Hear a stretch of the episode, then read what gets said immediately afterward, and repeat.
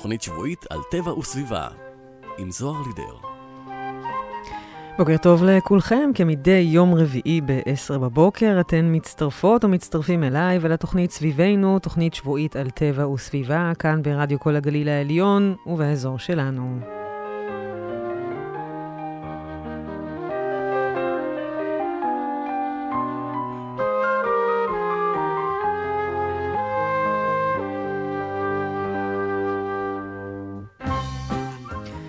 זאת העונה שבה מסתכלים לשמיים ומחכים לגשם, אז הוא הגיע קצת בימים האחרונים, ומלבד כמות המילימטרים שירדו, יש עוד דבר שתמיד מאוד מסקרן אותנו. בכמה עלתה הכינרת? מה מפלס המים? כבר נאמר לא פעם שמפלס הכינרת הוא מפלס מצב הרוח הלאומי.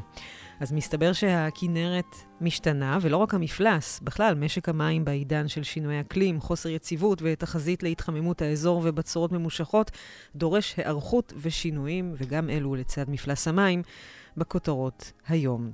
הנה כמה שיאים ונקודות של הכינרת. הכינרת היא גוף המים המתוקים הגדול, ובעצם היחיד פה בישראל. הכינרת היא גם הימה המתוקה הנמוכה ביותר בעולם, הידעתם? ושטח אגן ההיקוות של הכינרת הוא מעל 2,000 קילומטרים רבוע, ומתוכם 660 מהם בכלל נמצאים בלבנון. הכינרת היא גם נכס תרבותי והיסטורי של ישראל, והיא גם בעלת חשיבות גדולה מאוד לעולם הנוצרי.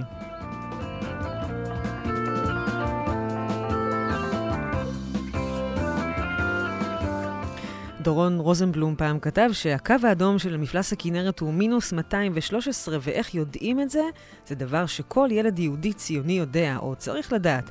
מפלס הכנרת זה הקו שמבדיל בין יהודי לגוי, בין ציוני לפוסט-ציוני. ממש יודעים את זה כולנו. אז מה מפלס הכנרת נכון להיום, או יותר נכון לאתמול? מינוס 210.5 אה, מטרים, והכנרת חוותה עלייה של סנטימטר אחד ביומיים האחרונים, מה שמעמיד את המפלס מטר ושבעים סנטימטרים מתחת לקו האדום העליון.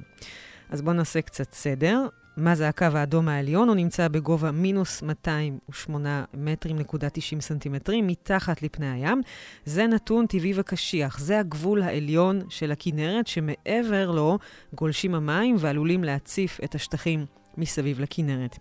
הקו האדום התחתון הוא מינוס 213 מטר מתחת לפני הים. העומק הזה נקבע היסטורית משיקולים של שמירה על איכות המים. קיים חשש שאם המפלס הזה יהיה נמוך מהקו התחתון, עלולים להתרחש שינויים במערכת האקולוגית של הכנרת שיפגעו באיכות המים. אז מה זה הקו השחור? זה המפלס הנמוך ביותר שנמדד אי פעם בכנרת בדצמבר 2001.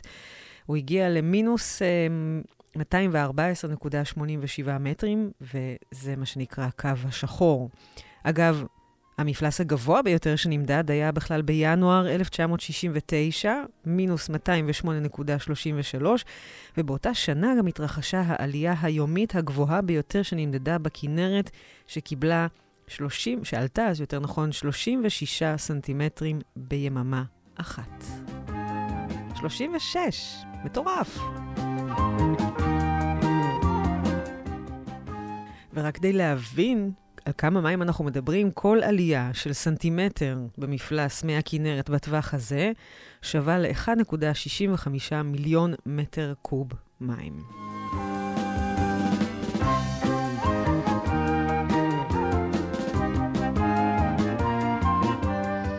אז הכנרת עלתה על הכותרות בשבוע האחרון, והנה כמה מהכותרות האלו. אחרי.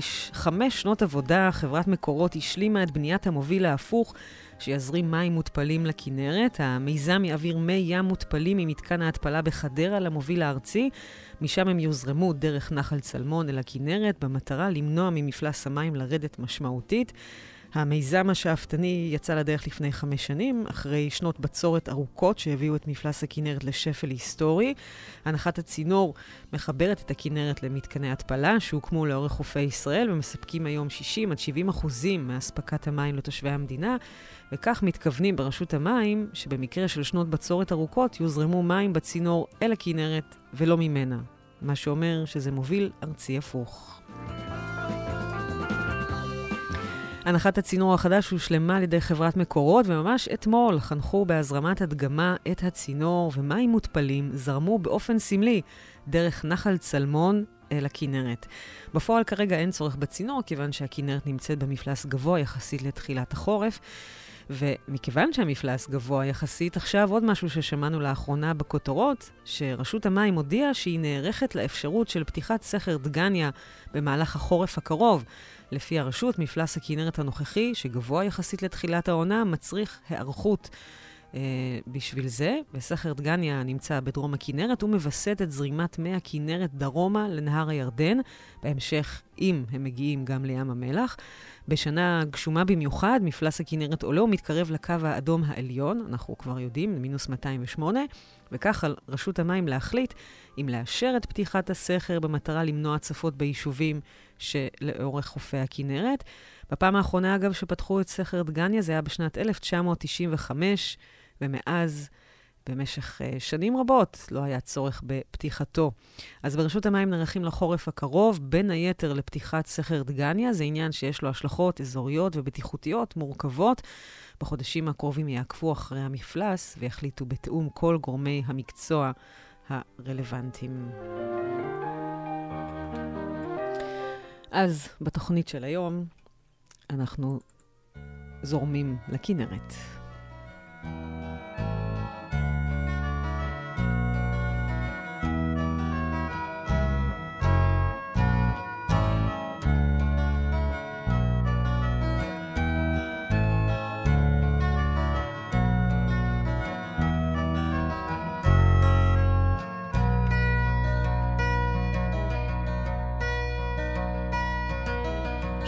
הרי גולן ניצבים עוד בדממה ונערים בהולם דופק עוד שומרים על הרמה וביושבם עם ערב סביב למדורה.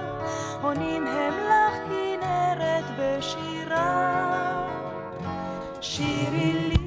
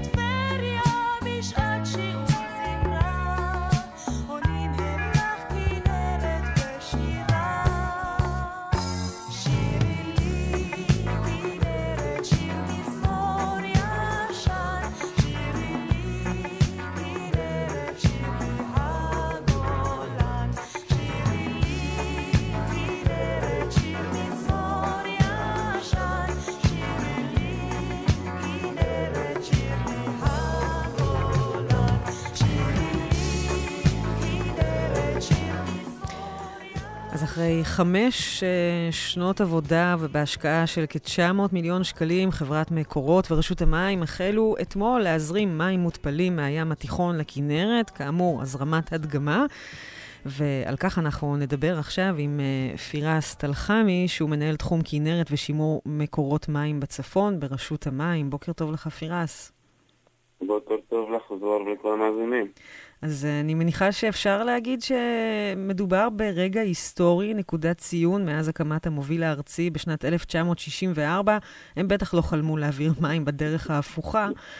אה, אז ספר לנו קצת, מה עומד מאחורי המוביל ההפוך? מה המטרה בעצם? אה, ללא ספק זה רגע היסטורי שאנחנו חווים אותו במדינה, אחרי השקת המוביל הארצי הרגיל. הרעיון שעמד מאחורי המוביל הארצי ההפוך הינו שנות הבצורת, רצף של שנות הבצורת שמדינת ישראל חוותה מ-2013 עד 2018, שדרדרו את אה, מפלסי הכנרת אה, עמוק והתקרב לקו השחור, ורצינו להימנע בעתיד אה, מפגיעה במפלסי האגם וגם מפגיעה של איכות המים בכנרת ומהמערכת האקולוגית פה. Mm-hmm. ומשם נולד הרעיון והפרויקט והמיזם הזה, שיהיו לנו כלים עתידיים על מנת שנוכל להתמודד עם פיחות המשקעים וכמויות המים הזמינים שייכנסו לאגם הכנרת. כן, אז בעצם המטרה לשמור על מפלס יחסית גבוה של הכנרת, אה, בהמשך גם להזרים אותם לירדן הדרומי, וגם יש הסכמי מים עם, עם ממלכת ירדן, נכון? נכון מאוד. אה, המוביל הארצי ההפוך יאפשר לנו לשמור את הכנרת במפלסים גבוהים יחסית סביב אה, הקו, הקו הירוק אה, בעתיד, וגם כן לתת לנו מענה לצרכים, הן באזור והן האזוריים, עם ההסכמים שמדינת ישראל חתמה לגביהם, וגם בעתיד להגדיל את הכמות המוזרמת לנחל אה, הירדן הדרומי. אמ, אמרת, שמעתי נכון, אמרת הקו הירוק? מה, יהיה קו חדש עכשיו בכנרת, לא רק אדום ושחור? כן, יש לנו קווי תפעול, הרי אה, בכלל אה, מקורות המים הטבעיים במדינת ישראל, יש לנו קווים אה, אה, אדומים, קווים שחורים וקווים ירוקים. Mm. אלה קווים ש... אנחנו אה, מתפעלים את מקורות המים מסביבם, אה, אנחנו תמיד שואבים אה, נהיה סביב קווים אה, ירוקים. אוקיי. Okay.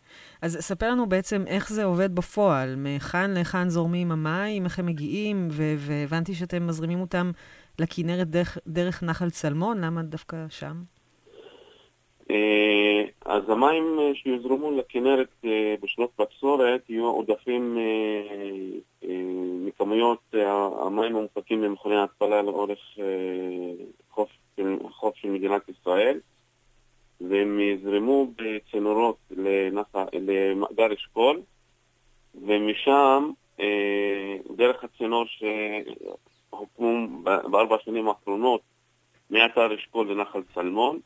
בהתחלה חשבנו להזרים את זה דרך נחל ארבל, אבל בגלל בעיות שעלו, הן סטטוטוריות, אז החלטנו על תוואי חליפי דרך נחל צלמון, ובמרחק של ארבעה קילומטר משפת הכנרת, uh, זו נקודת המוצא של המים שיוזרמו mm-hmm. מאתר אשכול uh, לכנרת. Mm-hmm.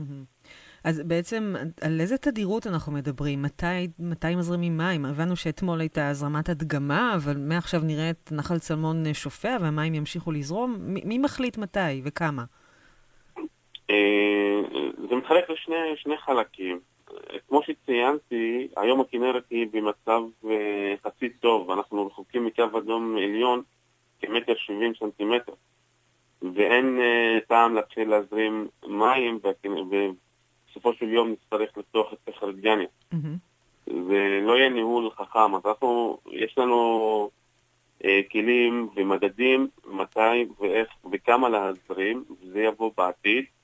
כשמכוני ההתפלה, אה, הן צורק ב' והן מכון התפלה בגליל המערבי ייכנסו לפעולה. צורק ב' אה, ייכנס לעבודה בסוף אה, שנת 23 ויוסיף בסביבות עוד 200 מיליון קוב אה, אה, למשק המים הישראלי, שגליל עליון, אה, מערבי, סליחה, ייכנס בסביבות עוד 4 או 5 שנים וייתן עוד 200 מיליון קוב, ובעתיד הם, אה, נראה שאנחנו מגיעים לשנות בצורת ומפלס הכנרת מתחיל לרדת לכיוון הקווים האדומים והשחורים, אז נחליט על הכמויות אה, שיוזרמו. הצינור היום יכול להעביר 120 מיליון קוב. וואו, אה, אוקיי. נכון, כן, אה, כמות אה. לא קטנה. ואני מאוד מקווה שלא נצטרך להפעיל אותו. מה אני אגיד לך? אוקיי, זאת אומרת, הכוונה היא באמת רק במקרה הצורך. הבנו, פירס, את היתרונות באמת של הדבר הזה לניהול הכנרת, אבל יש אולי גם חסרונות בפעולה הזאת? אולי מבחינת עלויות, מבחינת אולי השפעות אחרות שצריך uh, להיזהר או לחשוש מהן? אנחנו במהלך, ה- מאז שהוחלט על אה, הזנקת הפרויקט, אה, ביצענו לאורך ארבע או חמש שנים, ואנחנו ממשיכים לבצע בדיקות ומחקרים וההשפעות וההשלכות על המים שיוזרמו לכנרת. התוצאות שקיבלנו, וחוות הדעת שקיבלנו, שה... שהרווח הוא יותר גדול מההשפעות השליליות שיכולות להיות, מהמם. הן כי מתקרבות לאפס. והעלויות, אה, עלויות של התפלת אה, מי ים תיכון והזרמתן אה, אה, לכנרת. כן. תגיד, אם כבר אה, באמת אה, השקעתם והעליתם את המים כל הדרך אה, צפונה, למה לא להמשיך את הקו נגיד לרמת הגולן או לגליל העליון או לאזורים בלי חלופה אחרת? יש איזשהו תכנון כזה? כמובן, זה, ה... זה ההמשך של הפרויקט של הצלמון. זה התקבל ברשות המים בהחלטות שמועצת המים קיבלה על חיבור יזרום מנותקים. הן מעלה אגן כנרת בין המעטים המזרחיים, שיקבלו חיבור אה, למערכת המים הארצית, וזה הולך להתבצע בשנים הקרובות, ונוכל לספק את אה, כמות המים אה, הדרושה בשנים הבאות. וואו, מי היה מאמין? מים, הים התיכון, מים מותפלים אה, מגיעים עד אלינו, אבל כנראה שבאמת יש פה כאלה שינויים אה, דרמטיים שאין ברירה אלא להיערך. אה, לסיכום, אה, פירס, שמענו אה, שאתם ברשות המים נערכים לפתיחת סכר דגניה, אה, אז מתי פותחים אותו? מה, מה, מה מונע מכם לפתוח אותו? כדאי לפתוח אותו? אה, אנחנו עושים מאמצים, כמו שציינתי, אה, לא להגיע לאירוע הזה, כי מתוך אחריות, כי איך שציינתי, על כל מים, ש... על כל קוב מים שזה יזרום דרך אה, סכר דגניה, נצטרך לרכוש אה, קוב של מים מותפלים. זה מה שיעלה לנו את תעריף המים. אה, שבחשבון המים לכלל אזרחי מדינת ישראל. אה, כמו שציינתי, אני, אנחנו רחוקים מטר שבעים סנטימטר אה, מקו אדום עליון, והפתיחה של הסכר תלויה בכמות המשקעים שנקבל בחורף אה, הנוכחי. אני אציין שבחורף אה, ממוצע אה, מפלס הכנרת עולה במטר שישים. אז אם, אם אנחנו נקבל אה, חורף ממוצע פלוס, נהיה, נתקרב לאירוע של הפתיחה, אם כי המודלים האקדמיים והעדכון האחרון שיצא מדבר שה... מצביע על חורף לצערי שיהיה ממוצע מינוס. מהמם. אז אנחנו נמשיך לעקוב ונעדכן בהתאם. כן, מה שפתאום אה, עולה בי השאלה, אז רגע, אז אם אה, יש לנו את האפשרות הזאת ואת המים, אז למה לא להמשיך אה, להזרים אותם דרומה, למורד הירדן, לירדן הדרומי, לשקם שם את, את הגידול? ומי ישמע, אולי אפילו להציל את ים המלח? זה אפשרי? את השיקום של הירדן הדרומי התקבלה החלטת ממשלה בחודשים האחרונים על השיקום חלקי מקטע של הירדן הדרומי, זה אמור להתבצע בשנים הקרובות, וכמובן אנחנו אה, נגדיל את ההזרמה אה, מסכר דיאניה לירדן הדרומי בעשרות אה, מיליוני קובים. לגבי אה, ים המלח, ים המלח, על מנת שנוכל אה, לעצור את ההידרדרות במפלס שלו, אנחנו צריכים איזה 600 מיליון קוב כל שנה. וואו. זה, זה, זה כמות אדירה, והפתרון של להזרים דרך ספר דיאניה הוא לא פתרון אה, מעשי לדעתי. אלא נצטרך פה תוכנית אה, יותר רחבה, ואני לא בטוח שרק מדינת ישראל צריכה לקחת אה, חלק בה, אלא צריך להיות איזשהו מא- מאמץ אזורי, והייתי אומר אפילו עולמי, בשביל אה, לחיות בים המלח. טוב, זו בהחלט uh, בעיה רצינית. לפחות לכנרת יש לנו איזשהו uh, פתרון, כמו ששמענו. פירס תלחמי, מנהל תחום כנרת ושימור מקורות מים בצפון, ברשות המים. תודה רבה על השיחה, ושלא נצטרך, שנדע שיהיה לנו גשם טבעי. תודה על השיחה. תודה לך והמשך יום טוב. כל טוב.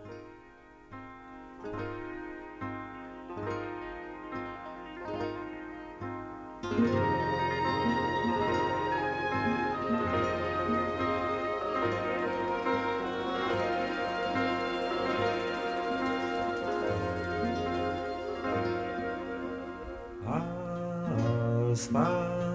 כנרת,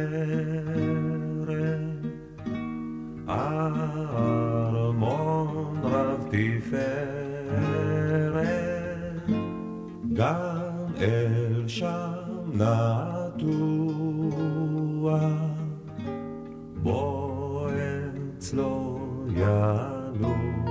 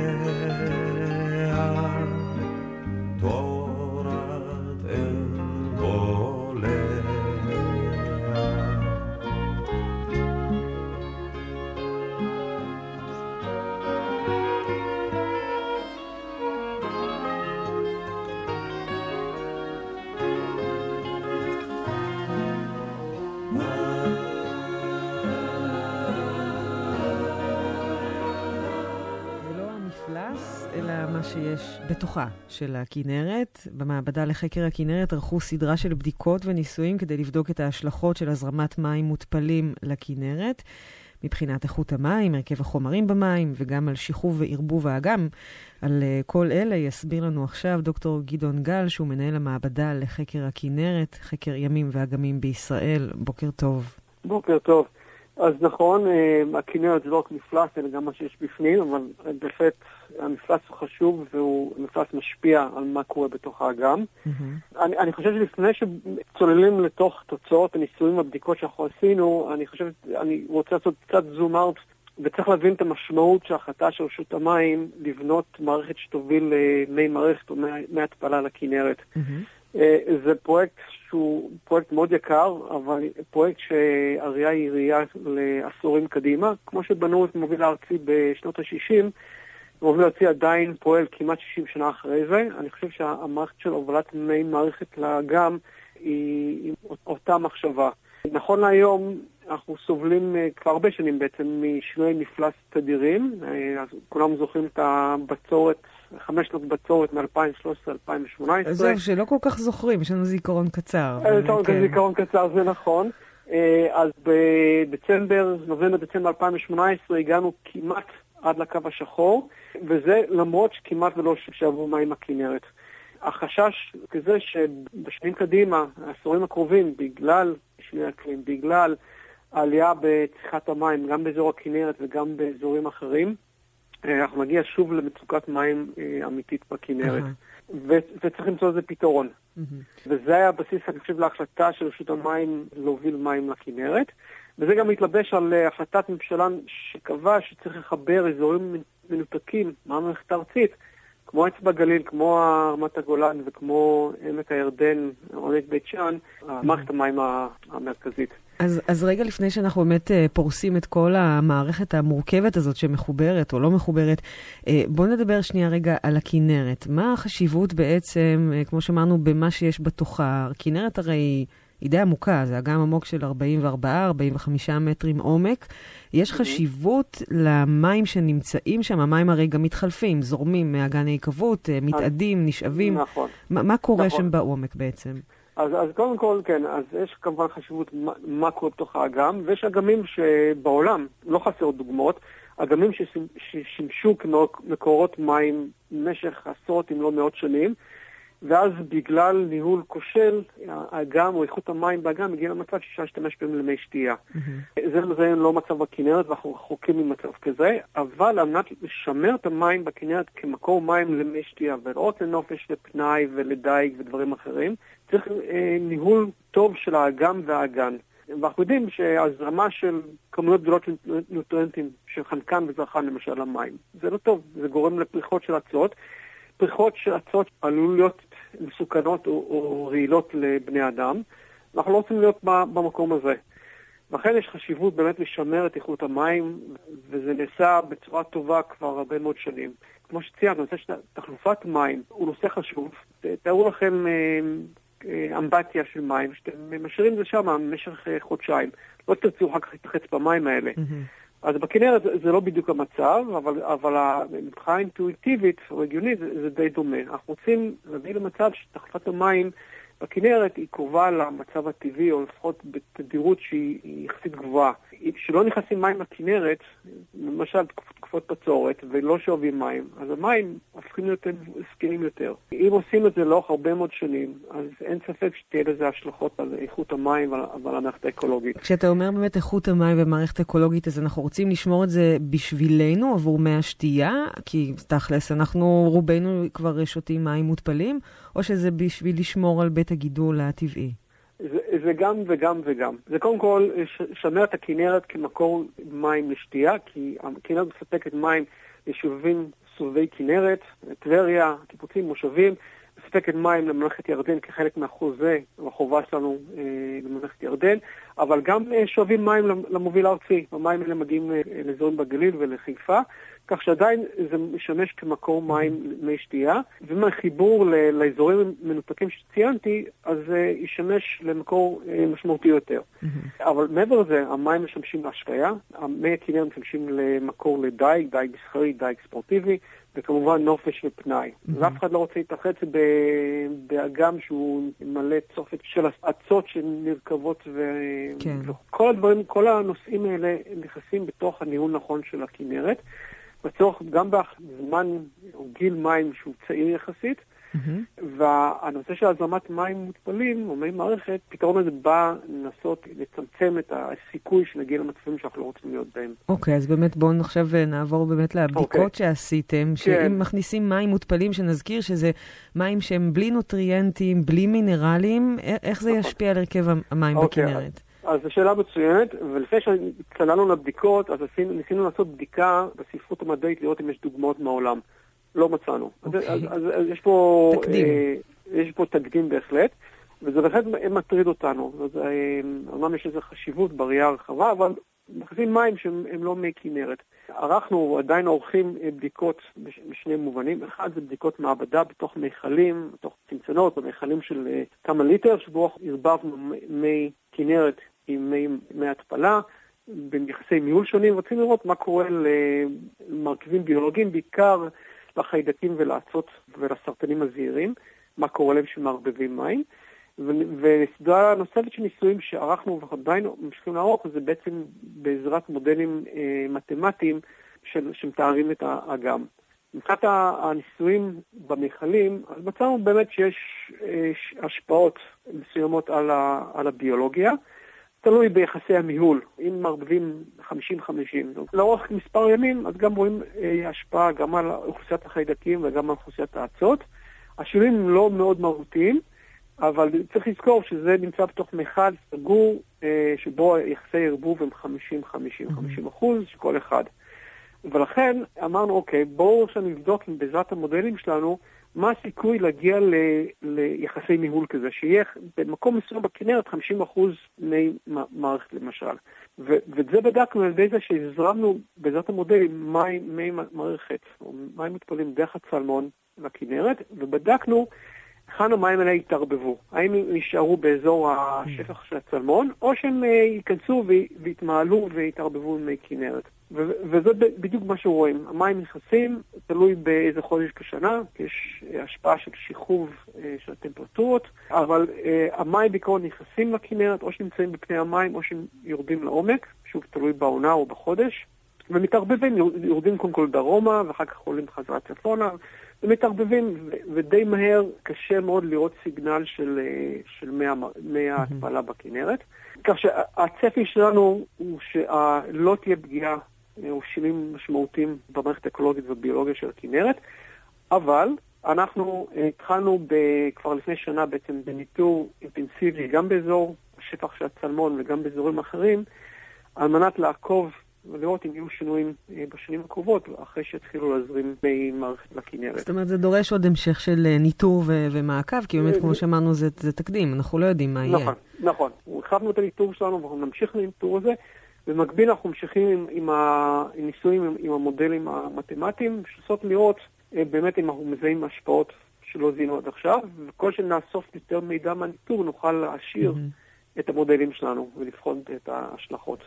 יש תלות מאוד גדולה גם כמובן בכמויות המים שיוזרמו mm-hmm. לכנרת, וגם, כמו שאמרתי קודם, בעונתיות שלהם וכמה זמן זה יוזרם וכולי. כן, אלה פרמטרים uh, חשובים, uh, ורק אולי שוב אני חוזרת אחורה, מה, מה באמת יהיה בתרחיש חלופת האפס? כלומר, ללא הזרמה בכלל. מה יקרה עם המצב הקיים, כמו שהוא היום, ימשיך? מה יקרה בכנרת? אז, אז אוקיי, אז, אז, אז זה מאוד תלוי באיזה תרחישים uh, של שינוי אקלים אנחנו מסתכלים, בלי, בלי להתייחס קודם כל לשינויים בצריכת המים.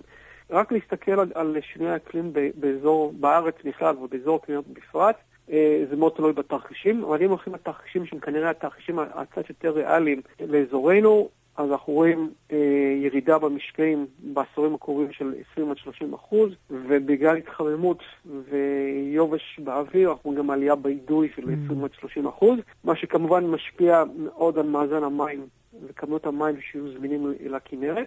ואני לא מדבר בכלל על, על הסיכוי לעלייה באירועי בצורת, כמו שראינו בין 2013 ל-2018, שאף אחד לא יודע כרגע לחזות, אבל אם אנחנו נראה אירועים כאלה חוזרים, אנחנו מהר מאוד נגיע למפלסים מאוד נמוכים, להכליל מים מאוד uh, גדול. הבצורת הזאת, אחרי שנות הבצורת של 2013-2018, זה היה מבחינתנו uh, צלצול ההשכמה שצריך לעשות משהו. כן. אי אפשר להניח שמה שקורה היום, שתיים האחרונות שהיה לא מעט גשם, זה מה שיקרה גם בעוד 10, 20, 30 שנה. העולם, האקלים שלנו והצריכת המים הולכים לכיוונים אחרים.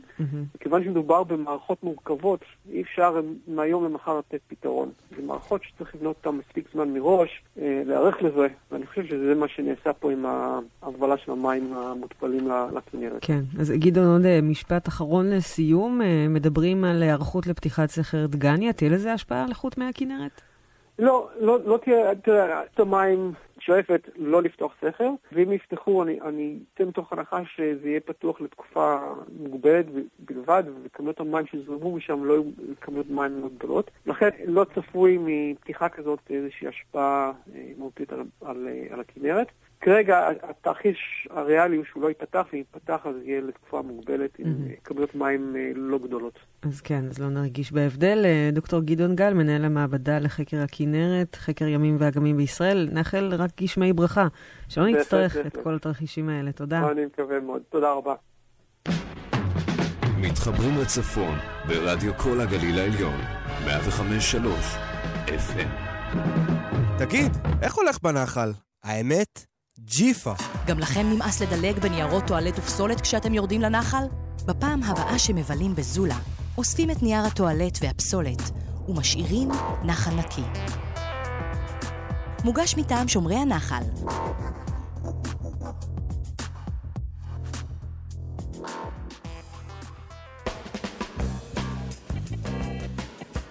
חקלאי כל בוקר בשבע. בואו להתחבר לאדמה יחד עם חקלאי הגליל. תוכנית יומית בשיתוף החברה לחקלאות של מועצה אזורית הגליל העליון, החברה לפיתוח הגליל ומו"פ צפון. כל יום בשבע בבוקר. קבענו?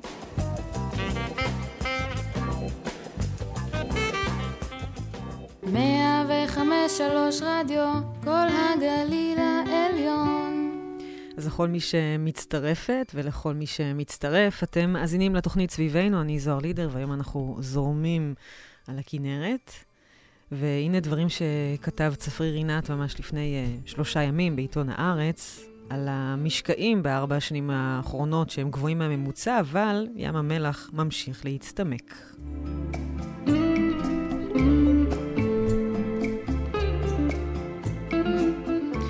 על אף שכמות המשקעים שירדו בחורף הנוכחי אינה מרשימה במיוחד, בארבע השנים האחרונות היה רצף נדיר של שנים מרובות משקעים, כך עולה מסיכום של השנה ההידרולוגית האחרונה, אותו מפרסמת רשות המים. מאז שנות ה-90 לא נמדד רצף כזה של ארבע שנים שבהן כמות המשקעים הייתה מעל הממוצע. כמות המשקעים הגדולה בשנים האחרונות שיפרה מאוד את מצב מאגרי המים הטבעיים בישראל, פרט לים המלח, שמפלסו ירד במטר נקודה 27. ירידה חדה יותר מבשנים קודמות. לפי הסיכום שפרסמה רשות המים, כמויות המשקעים באזורי מילוי חוזר, שטחים שבהם הגשם מחלחל אל מאגרי מי תהום או הכינרת, היו גדולים ב-11% מהממוצע הרב-שנתי.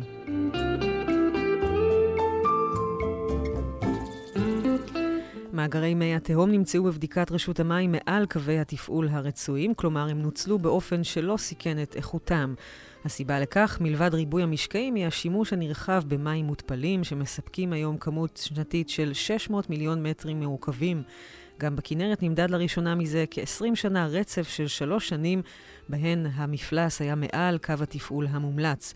השפע היחסי בכמויות מים במערכת הארצית אפשר לצמצם את השאיבה מהאגם, מה שתרם לעיצוב מפלס הכנרת. מצבו היציב יחסית של מפלס הכנרת מאפשר לממש את התוכנית של תגבור אספקת המים לממלכת ירדן, שסובלת ממצוקת מים קשה.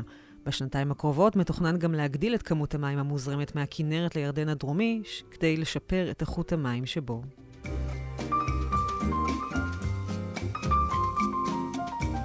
בעוד שברוב הארץ יש מגמת שיפור במצב מאגרי המים הטבעיים, ים המלח מוסיף להידרדר. הירידה של מפלס ים המלח בשנה שעברה, מטר נקודה 27, הייתה גבוהה ב-11 סנטימטרים לעומת השנה קודם.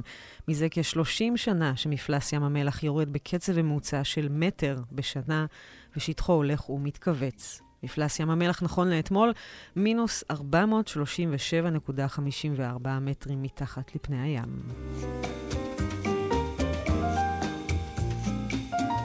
לאחרונה בחן המשרד להגנת הסביבה את המדיניות הממשלתית לטיפול בים המלח והמליץ שלא לקדם את תעלת הימים שאמורה להזרים אליו מים מדרום, מכיוון ים סוף, בגלל ההשלכות הסביבתיות על ים המלח וחוסר התכנות כלכלית. במקום זאת המליץ המשרד להתמקד בניסיונות להגדיל את כמויות המים שמגיעות לים מצפון, דרך נהר הירדן.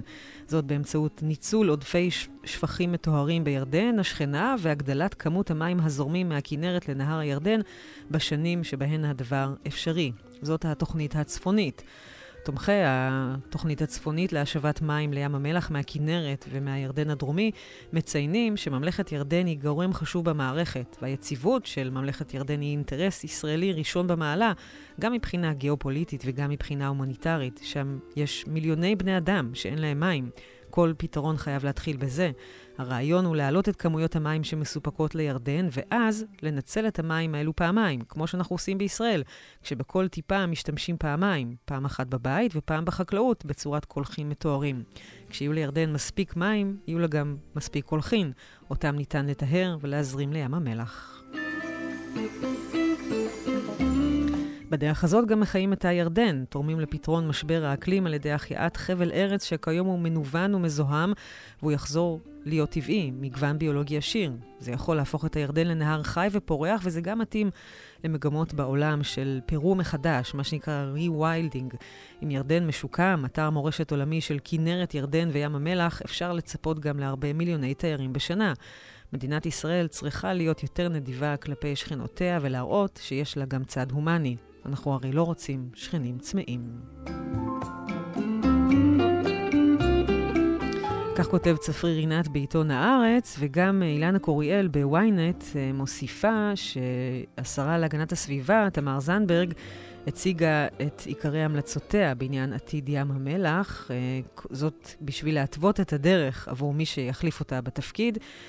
והיא אומרת שאי אפשר להשאיר דברים פתוחים. כיום כבר עובדים על המסמכים לחידוש, של מפעלי, לחידוש הזיכיון של מפעלי ים המלח, וזה קריטי שיהיה שינוי דרמטי. ולכן השרה הוציאה את המסקנות העיקריות, שהן לתכנן ולתקצב את עיצוב המפלס והצלת ים המלח, ולהגביל ולהפחית את הכמות שנשאבת על ידי מפעלי ים המלח וגביית תשלום עבור הנזק הסביבתי שגורמים המפעלים.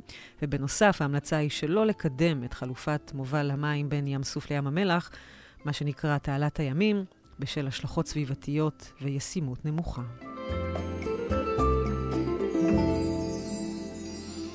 השרה זנדברג מסכמת כי יש לפעול בשני אפיקים, הראשון והמיידי, לפעול לקידום החלטת ממשלה לאשרור המלצות הדוח, והשני, באשר לחלופות, להקים צוות משלים לבחינה עקרונית של החלופות הצפוניות, שהגיש המלצות בתוך כמה חודשים, גם כמצע לשיח עם ממלכת ירדן, ואנחנו מקווים שזה אכן יקרה.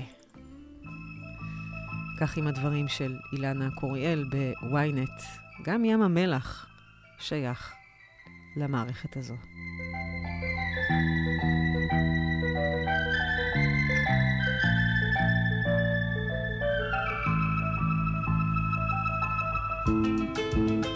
נגן לי על כינור מי התכלת, המן הכנרת גלייך מפלט, ממרום הארבל לך תפילה נאמרת, אביט לא אסתה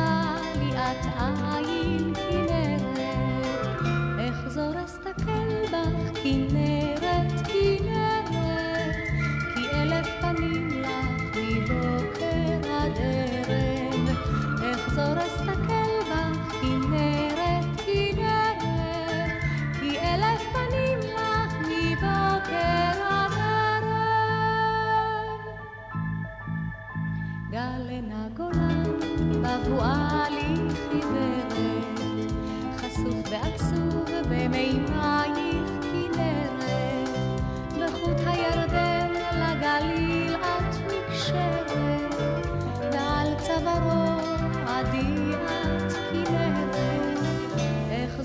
אחזור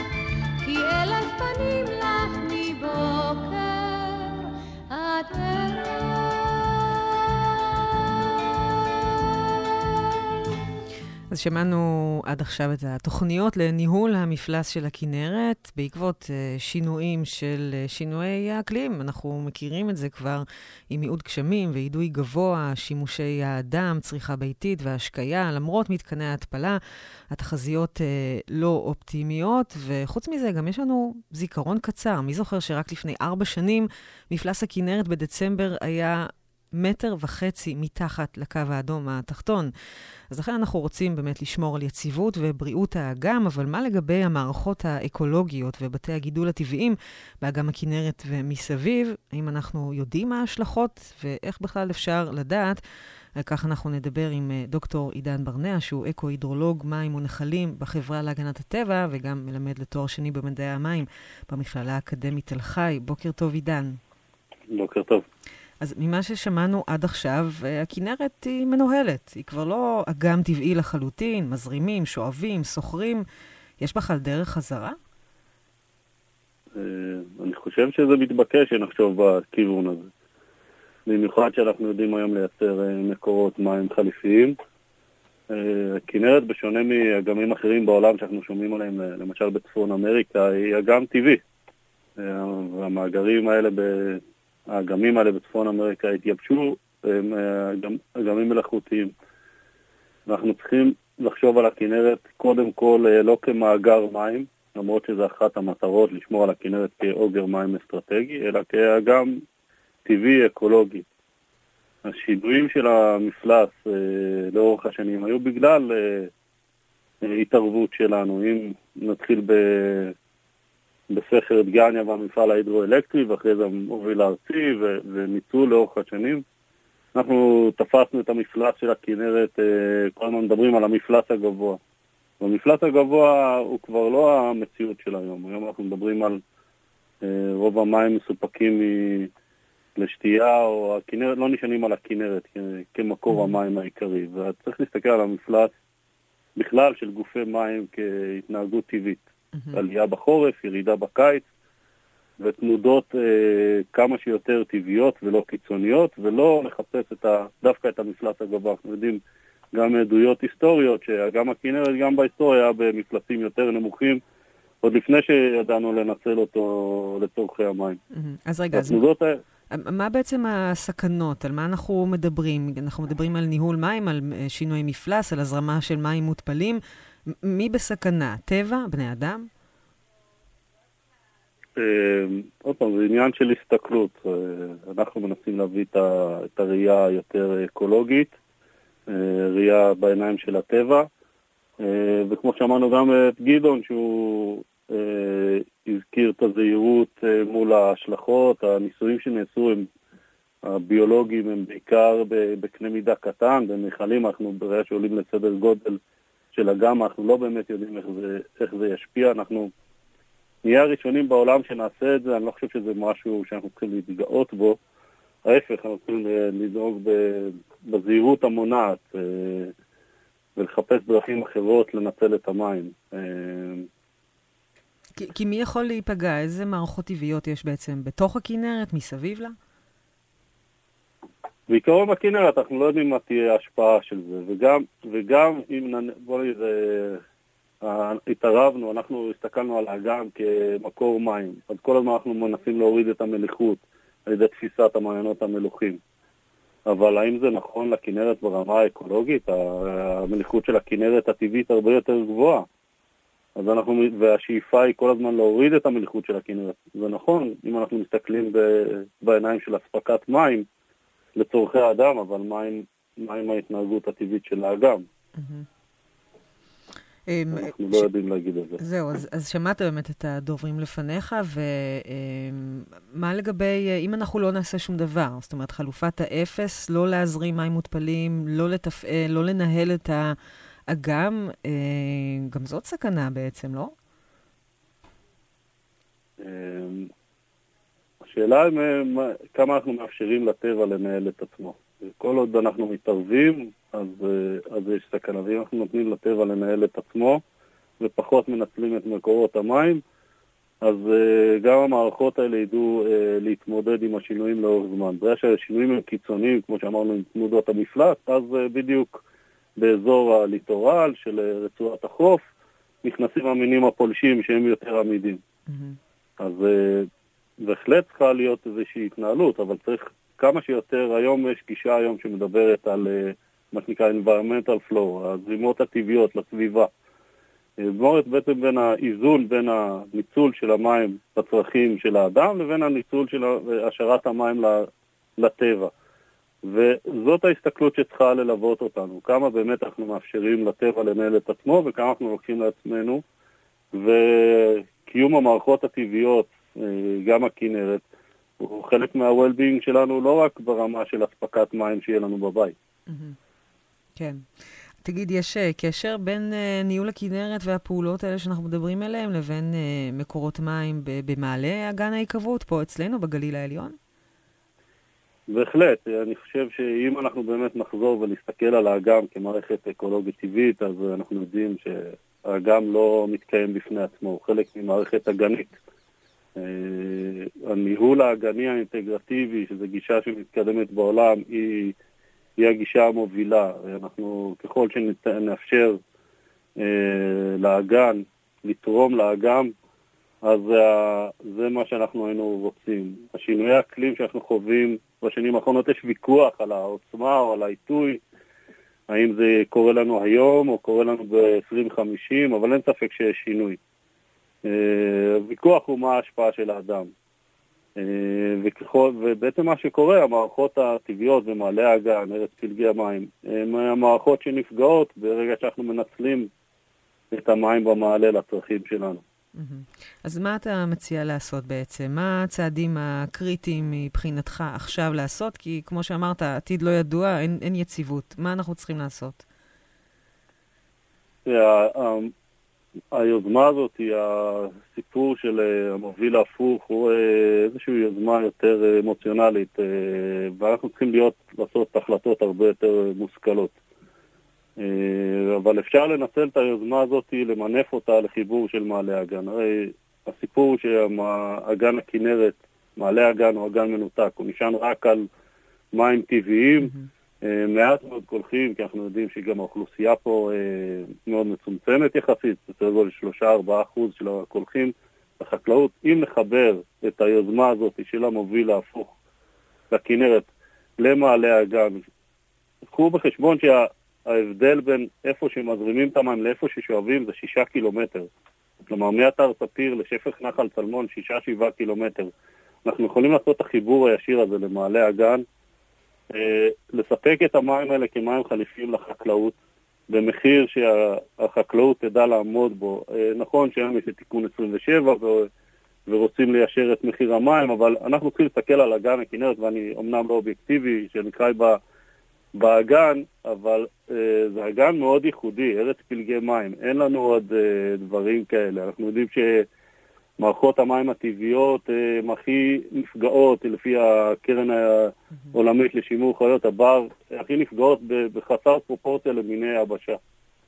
והחובה שלנו היא לשמור על המערכות הטבעיות האלה, גם לטובת החקלאות, שתשמור על השטחים הפתוחים, אם נדע לספק את המים האלה במחיר אה, סביר שהחקלאים יודעים לעמוד בו, גם לטובת תיירות המים, שאנחנו יודעים שהיא מאוד משמעותית במעלה הגן, ובטח ובטח לטבע, למען הדורות הבאים, אנחנו חייבים להעיז ולהסתכל על הדברים בראייה ארוכת טווח, ולא במחר בבוקר.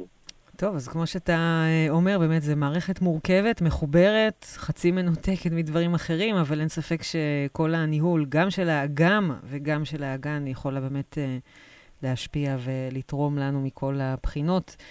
דוקטור עידן ברנע, אקו-הידרולוג מים ונחלים בחברה להגנת הטבע, וגם מהמכללה האקדמית תל חי, תודה רבה על השיחה. אה, שוב, אני אאחל רק גשמי ברכה, שלכולם יהיה מספיק מים לכל השימושים. תודה על השיחה. תודה רבה.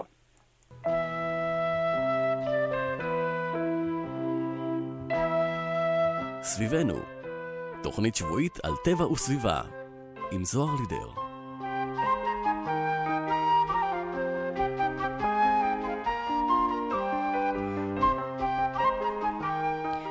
מתי פעם אחרונה הייתם בכנרת?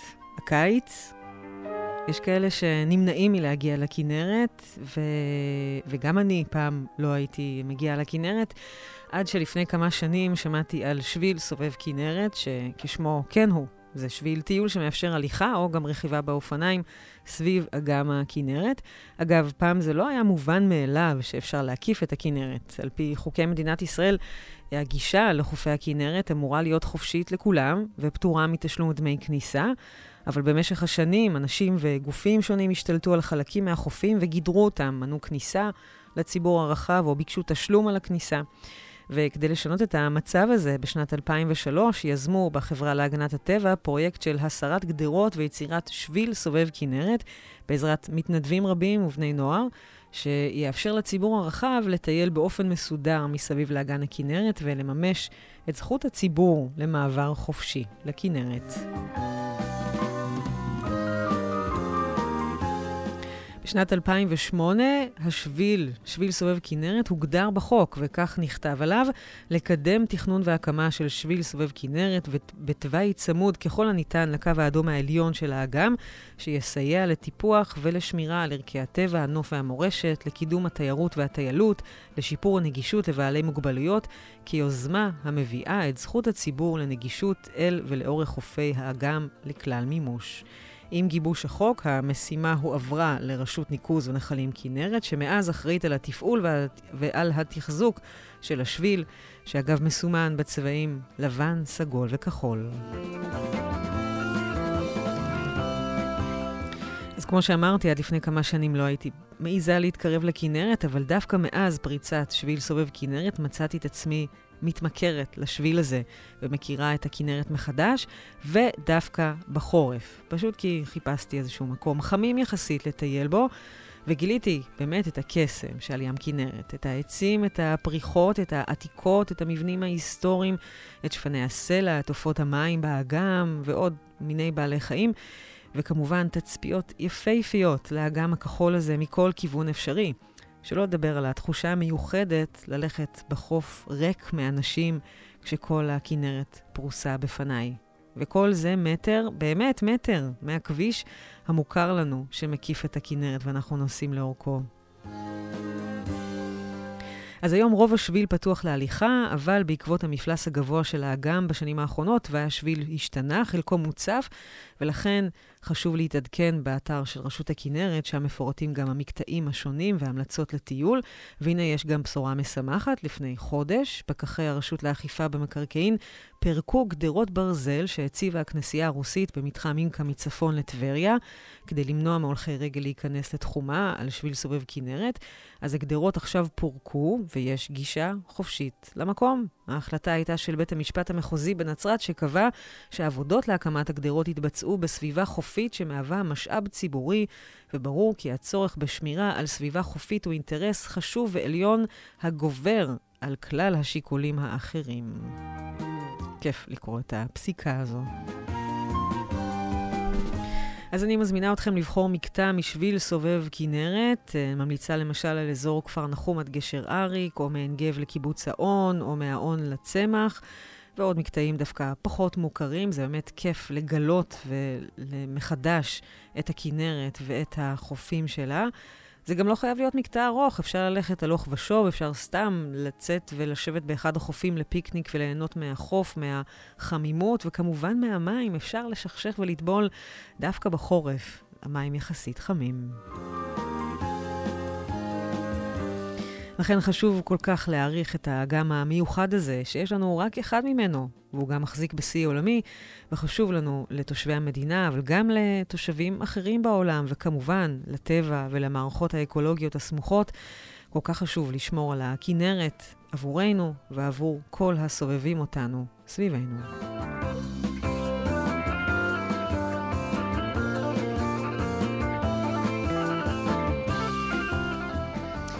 אני זוהר לידר, אנחנו נשתמע בשבוע הבא, רביעי בעשר, בעוד תוכנית של סביבנו. את התוכנית הזאת, וגם את הקודמות, אפשר למצוא ב Mixcloud, אפילו בספוטיפיי. נאחל לנו שנה ברוכה בגשמים. רחש חיים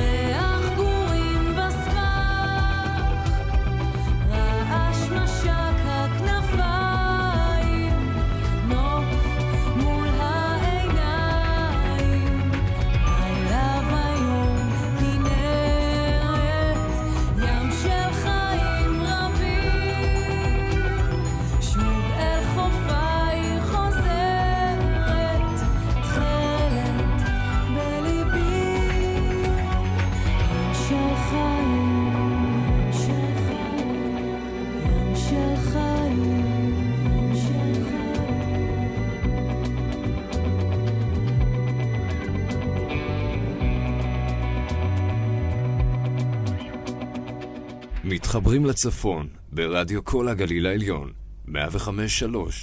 אחריי!